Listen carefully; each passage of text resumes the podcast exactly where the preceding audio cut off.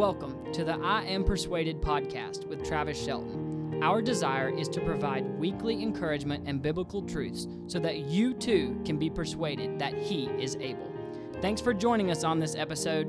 Now, let's hear what Pastor Travis has to say. Welcome to the I'm Persuaded podcast. I hope you've had a great week, and I hope as your family is preparing to celebrate Christmas, you take some time to just be still, get with Jesus, and just get in His Word read the Christmas story, and reflect on all that Jesus Christ has accomplished and offered to us because he was born, but then looking forward 33 years and because he died upon the cross and rose again three days later to offer us the free gift of eternal life. And so in this season, it's always good to just take a step back, to take a break, and just look at the Christmas story with fresh eyes and come to this story expecting Jesus to teach us something. And so that's what we're going to do in this episode. We're going to take a break from Psalms, and so the next episode will be in Psalm 5. But right now, I just want to go to Matthew chapter 1, verses 18 through 25, and just look at one part of the Christmas story and see how this birth has so much truth in it, has so much prophecy in it, and has so much application for us today. So, with that being said, let me read Matthew chapter 1, verses 18 through 25, and then we'll dive into the story. The verses say this Now, the birth of Jesus Christ was on the wise. When, as his mother Mary was espoused to Joseph, before they came together, she was found with child of the Holy Ghost. Then Joseph, her husband, being a just man and not willing to make her a public example, was minded to put her away privately. But while he thought on these things, behold, the angel of the Lord appeared unto him in a dream, saying, Joseph, Thou son of David, fear not to take unto thee Mary thy wife, for that which is conceived in her is of the Holy Ghost. And she shall bring forth a son, and thou shalt call his name Jesus, for he shall save his people from their sins. Now all this was done that it might be fulfilled which was spoken of the Lord by the prophet, saying, Behold, a virgin shall be with child, and shall bring forth a son, and they shall call his name Emmanuel, which being interpreted is God with us. Then Joseph, being raised from sleep, did did as the angel of the Lord had bidden him, and took unto him his wife. And he knew her not till she had brought forth her firstborn son, and he called his name Jesus. So I want to look at this thought on this podcast episode, the miracle of his birth. And so, looking at the birth of Jesus, we've done a podcast episode on this, I think last year, where we looked at Jesus before his birth. Jesus pre existed before his birth 2,000 years ago. Jesus was never created, Jesus has always been, and he is fully God. And so he has always existed eternally with the Father. And so you can go back, I believe it was uh, the podcast episode is called Jesus' Pre-Existence, and it looks at John chapter 1. So for this episode, we're going to focus on the events surrounding the birth of Jesus, or look at the events that are right before the birth of Jesus, and look at him and see some astonishing truths about this man, about this baby in a manger who is Jesus Christ. So I want to look at this. I want to first notice the parents of his birth. Verse 18 begins by telling us that the birth of Jesus was near. So the verse says, Now the birth of Jesus Christ was on the wise. When as his mother Mary was espoused to Joseph, before they came together, she was found with child of the Holy Ghost. So when you read in verse 18 and really Matthew chapter 1 and verse 1, you must understand that it had been a 400 year silent period since God had spoken to his people. So from when Malachi closes his last word of prophecy until the Gospels, Matthew chapter 1, until Jesus burst on the scene, God had not spoken to his people. There was a prophetic silence. God, prophets were not getting new revelation. No scripture was being written during this time. For 400 years, the people of God did not hear from him. It had been 700 years since Isaiah the prophet penned the words that a virgin would conceive, he would be born in Bethlehem, and they would call this child's name Emmanuel. The people were itching. You can almost imagine and put yourself in their shoes as 400 years had passed since God spoke. 700 years had passed since God prophesied that Jesus would be born in Bethlehem. And all of these people were probably on the edge of their seat with anticipation, just waiting for a word from God and sitting and waiting for the birth of Jesus to come to pass. Now, Matthew says, the birth of Jesus was on the wise. That means it was near, it was soon, it was very close. And so then in verse 18, we are introduced to the parents of Jesus Christ, Mary and Joseph. Now, scripture here claims that they were engaged or espoused, is the word that the King James used. And so engagement back then was a little different than engagement today. Today, engagements do not hold the weight that they held 2,000 years ago. Today, many people, that someone will get down on one knee, propose to a girl, they'll be engaged for a couple of months, then something will happen, they'll break off the engagement. And really, there's no serious consequences with breaking off an engagement. It's just something binding saying we're going to, in the future, get married. No legal things that must be done to call off an engagement today. You can simply just give the ring back, throw it in the pond or whatever it is, and just call off the engagement. However, 2,000 years ago, to be engaged or espoused was basically the marriage. To call it off would be to get a divorce, and you had to have one of few valid reasons to do so. There were not many valid reasons. And so once they would become engaged, the groom would leave to go back to a to prepare a place for him and his new wife, and then a year later or some time would pass and he would come back to get his wife. So at the point of engagement, they've already had a ceremony. They've already went through the process legally and making a covenant with each other. So legally they were married, but they did not have a house yet. And so the husband would typically go back to his father's land. He would go back to some place near his father's house and build his own section of a house there or build a new house on that land. And once that was completed, could be a year, could be more, could be sooner, he would go back and get his wife. In the Gospel of Matthew, you remember the, uh, the story of the virgins who had their lamps trimmed and burning as they were waiting for the groom to return to receive his bride. And so that period, they're married, they're engaged or espoused is the word, but legally they are married. They're a couple, but they have not yet uh, been together in the marriage bed. But nonetheless, at this point in Matthew chapter 1, they're engaged, they're technically married, but they had not yet moved in together, and so they had not yet been with each other. Hence, she's still a virgin, which is extremely important in the birth of Jesus. So here you have this woman. She's a spouse, she's engaged, but she's not yet lived with her husband, and now she's pregnant. Can you imagine the thoughts that is going on in her head, but also the thoughts that's going on in Joseph's head? So you have Joseph who is not Jesus' biological father. Some scholars refer to him as Jesus' adoptive father. And so, can you imagine what he's thinking? This woman I'm married to, I'm engaged to, is now pregnant, and I know the child is not mine.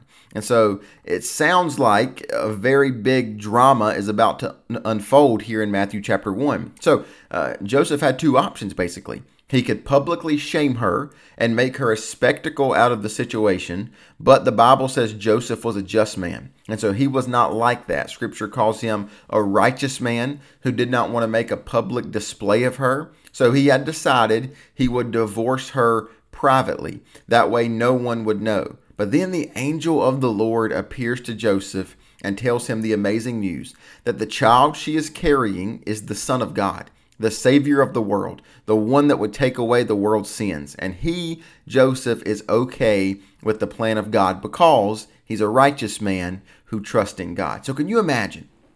Put yourself in the context of Matthew chapter 1. 400 years, God has not spoken. 700 years since God said there would be a baby born in Bethlehem. Probably some 4,000 years since Genesis chapter 3 when God first mentioned the gospel that Satan's head would be crushed and Jesus' heel would be bruised. The first mention of the gospel there in Genesis chapter 3. So can you imagine Joseph as the angel of the Lord appears to him and all of his probably probably anger and uh, being upset at what's going on, then the angel of the Lord says, Hey, Joseph, this is God's plan. This is what God said would happen 700 years ago from the prophet Isaiah. It's coming to pass, Joseph. And so just trust in the plan of God. Can you imagine the excitement? Can you imagine the anticipation that soon, very soon, they would be holding the very Son of God? So, first we see the parents of his birth, but secondly, let's look at the conception of his birth. Here's the miraculous part of the birth of Jesus. Matthew writes in verse 20 and verse 23. Here's what he writes. Verse 20, the last phrase. He says, For that which is conceived in her is of the Holy Ghost. Verse number 18, the last phrase says, She was found with child of the Holy Ghost. You see, Mary, important, she was a virgin, and that Jesus was conceived not of a human biological father, but of the Holy Spirit. The miracle at the birth of Jesus is the virgin birth, that the Spirit would breathe life into a barren womb and form the Son of God. Now, something we know about Jesus is that he was sinless. Repeatedly in Scripture throughout the New Testament, we read of his sinlessness, we read of his purity, we read of his righteousness, where he never one time committed one sin.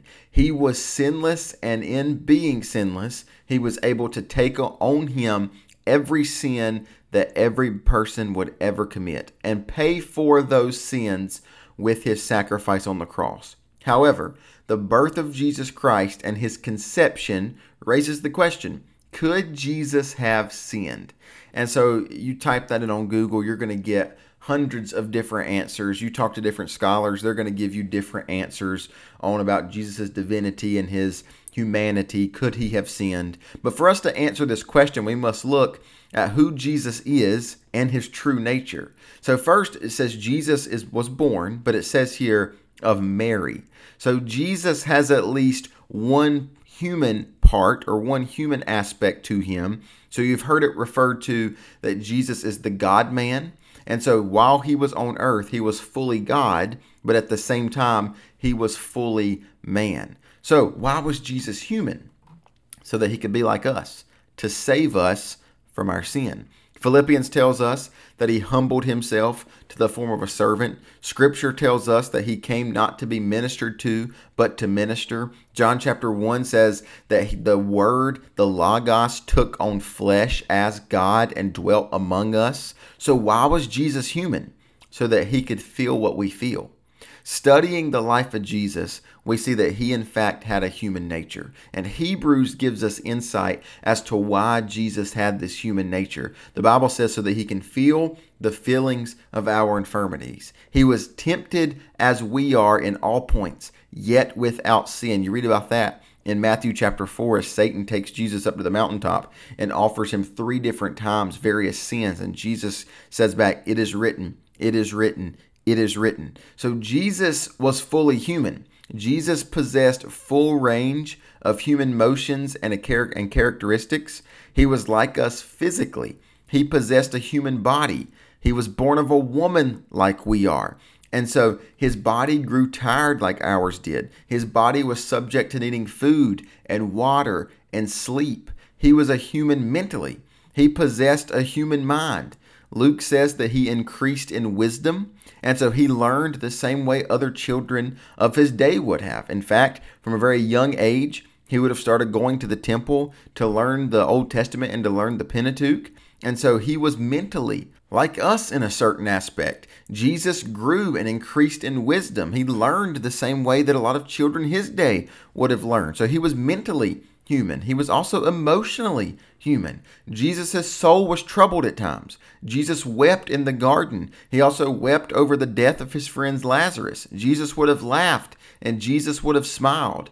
And so Jesus was emotionally human. He was also outwardly human. That means that Jesus' humanity was plain to see. He looked like the other humans. So, why should we emphasize Jesus' humanity and his divinity because it means that Jesus can fully identify with us. He is not unlike us trying to do something for us. Jesus is truly our representative. He is like us to save us, just like mankind appointed Adam uh, in the garden to be our representative and he messed up. Jesus is the second Adam. He represents us, but he represents the sinlessness that we should be so that then he can pay for our sins and offer us the free gift of salvation. He's familiar with your suffering, so the heartache, the pain, the sorrow, the tears, the loss. He knows and can feel what you're going through because he humbled himself to be like us. So, to look at this question, could Jesus have sinned? In our human nature, we have the desire to sin. However, Scripture teaches us that the desire to sin is passed down from father to father. So tracing the sin nature goes all the way back to Adam, from our fathers all the way back to Adam. However, what is unique about Jesus' birth is he was not conceived by a human father like we are. Verses 18 and 20 says very clearly, he was conceived of the Holy Spirit meaning he receives his human nature from his mother solely, but he receives his divine nature from the Holy Spirit as he already is God. But as he was born, the Holy Spirit conceived that baby in Mary's womb. And so here is where he differs from us. He had commands over nature. In Matthew chapter 8, he rebuked the winds and the storms, and it stopped. Only God can possess control over nature. He has authority over sin. He never sinned. He can forgive sin. When he healed the paralytic man, he first dealt with his sins. He said, Son, thy sins be forgiven thee. Then take thy bed and walk. He has control over death. He raised Lazarus from the dead. He himself was, was risen from the dead. So Jesus is fully able to identify with us in his humanity, but Jesus also fully identifies with God in his divinity because he is God. He told the disciples that if they looked at him, they had looked at the Father, they had seen God. So Jesus, fully God, yet fully man. He was born as a baby, yet he sustains the entire universe. He was 33 years old when he died, yet he's existed eternally. He grew tired, yet he was omnipotent. He died, but yet he conquered death for all. He has returned to heaven and he's present with us now. So imagine that. The baby that was born 2000 years ago, that not that was not his initial creation. He was never created. The baby that was born was the one that spoke everything into existence 6000 years ago. John chapter 1 teaches us. So, could Jesus have sinned? No. I don't believe so. Though he possesses human nature, he is divine at the same time, holy, perfect. The word we use to describe this in the Bible and biblical doctrine is impeccable.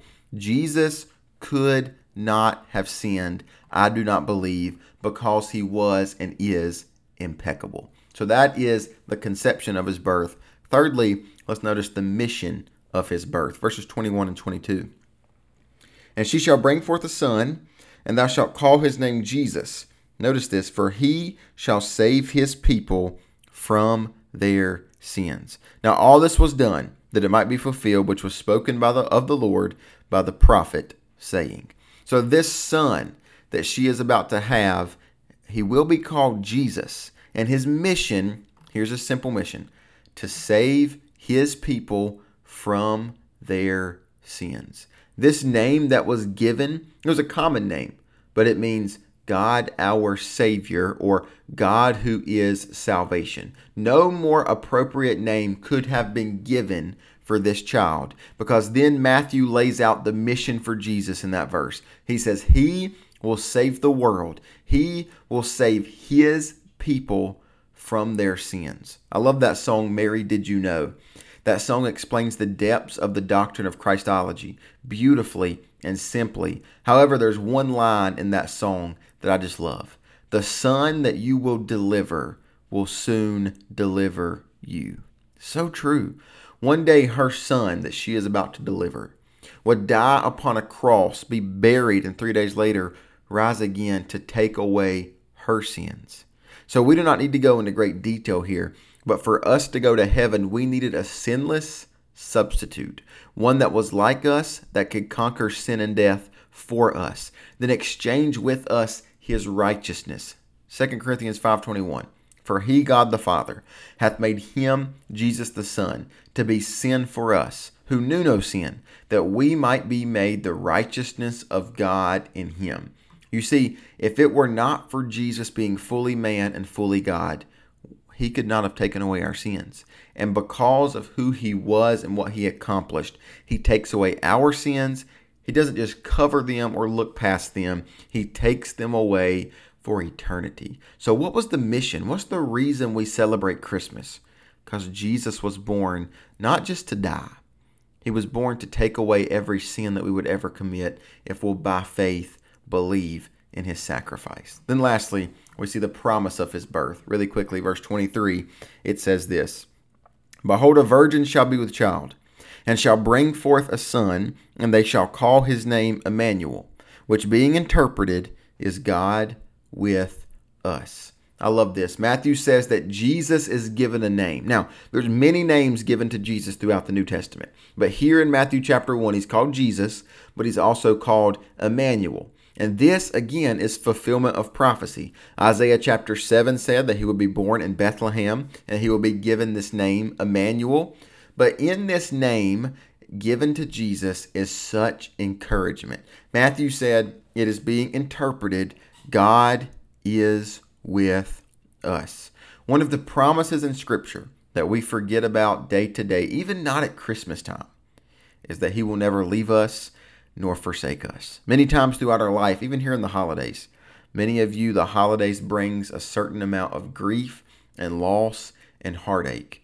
But there's a promise wrapped up, there's many promises wrapped up in the Christmas story. But one of those is that, friend, if you're a believer in Jesus, you might have lost a loved one, but He's still with you.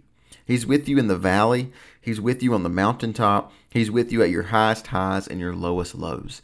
Matthew says God is with us. And I love how Matthew starts his gospel and ends his gospel. Because he starts by saying here in chapter 1, verse 23, God is with us. But he ends his gospel in Matthew chapter 28 with the Great Commission by saying what?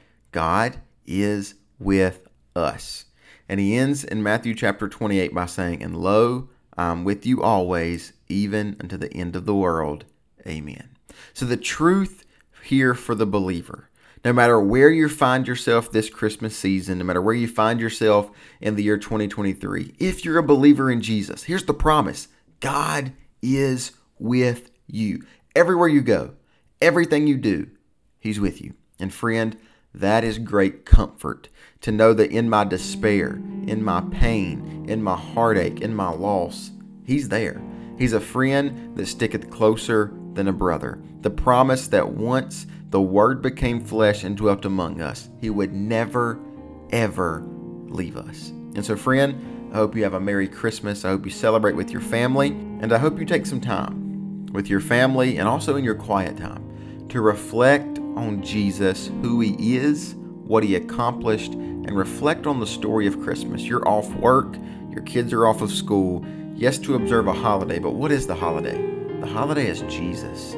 And so make sure you're in church on that Sunday, you're worshiping with your family, you're celebrating the birth of Jesus because because of his birth, he went to a cross to give us the free gift of eternal life. And friend, never let us get over that. Not December, not March, not any time throughout the year. Let us never get over the fact that Jesus was born to die for us. So let's rejoice. Let's praise his great name. Let's think on him this Christmas season. As always, have a great Friday and God bless. Thanks for listening.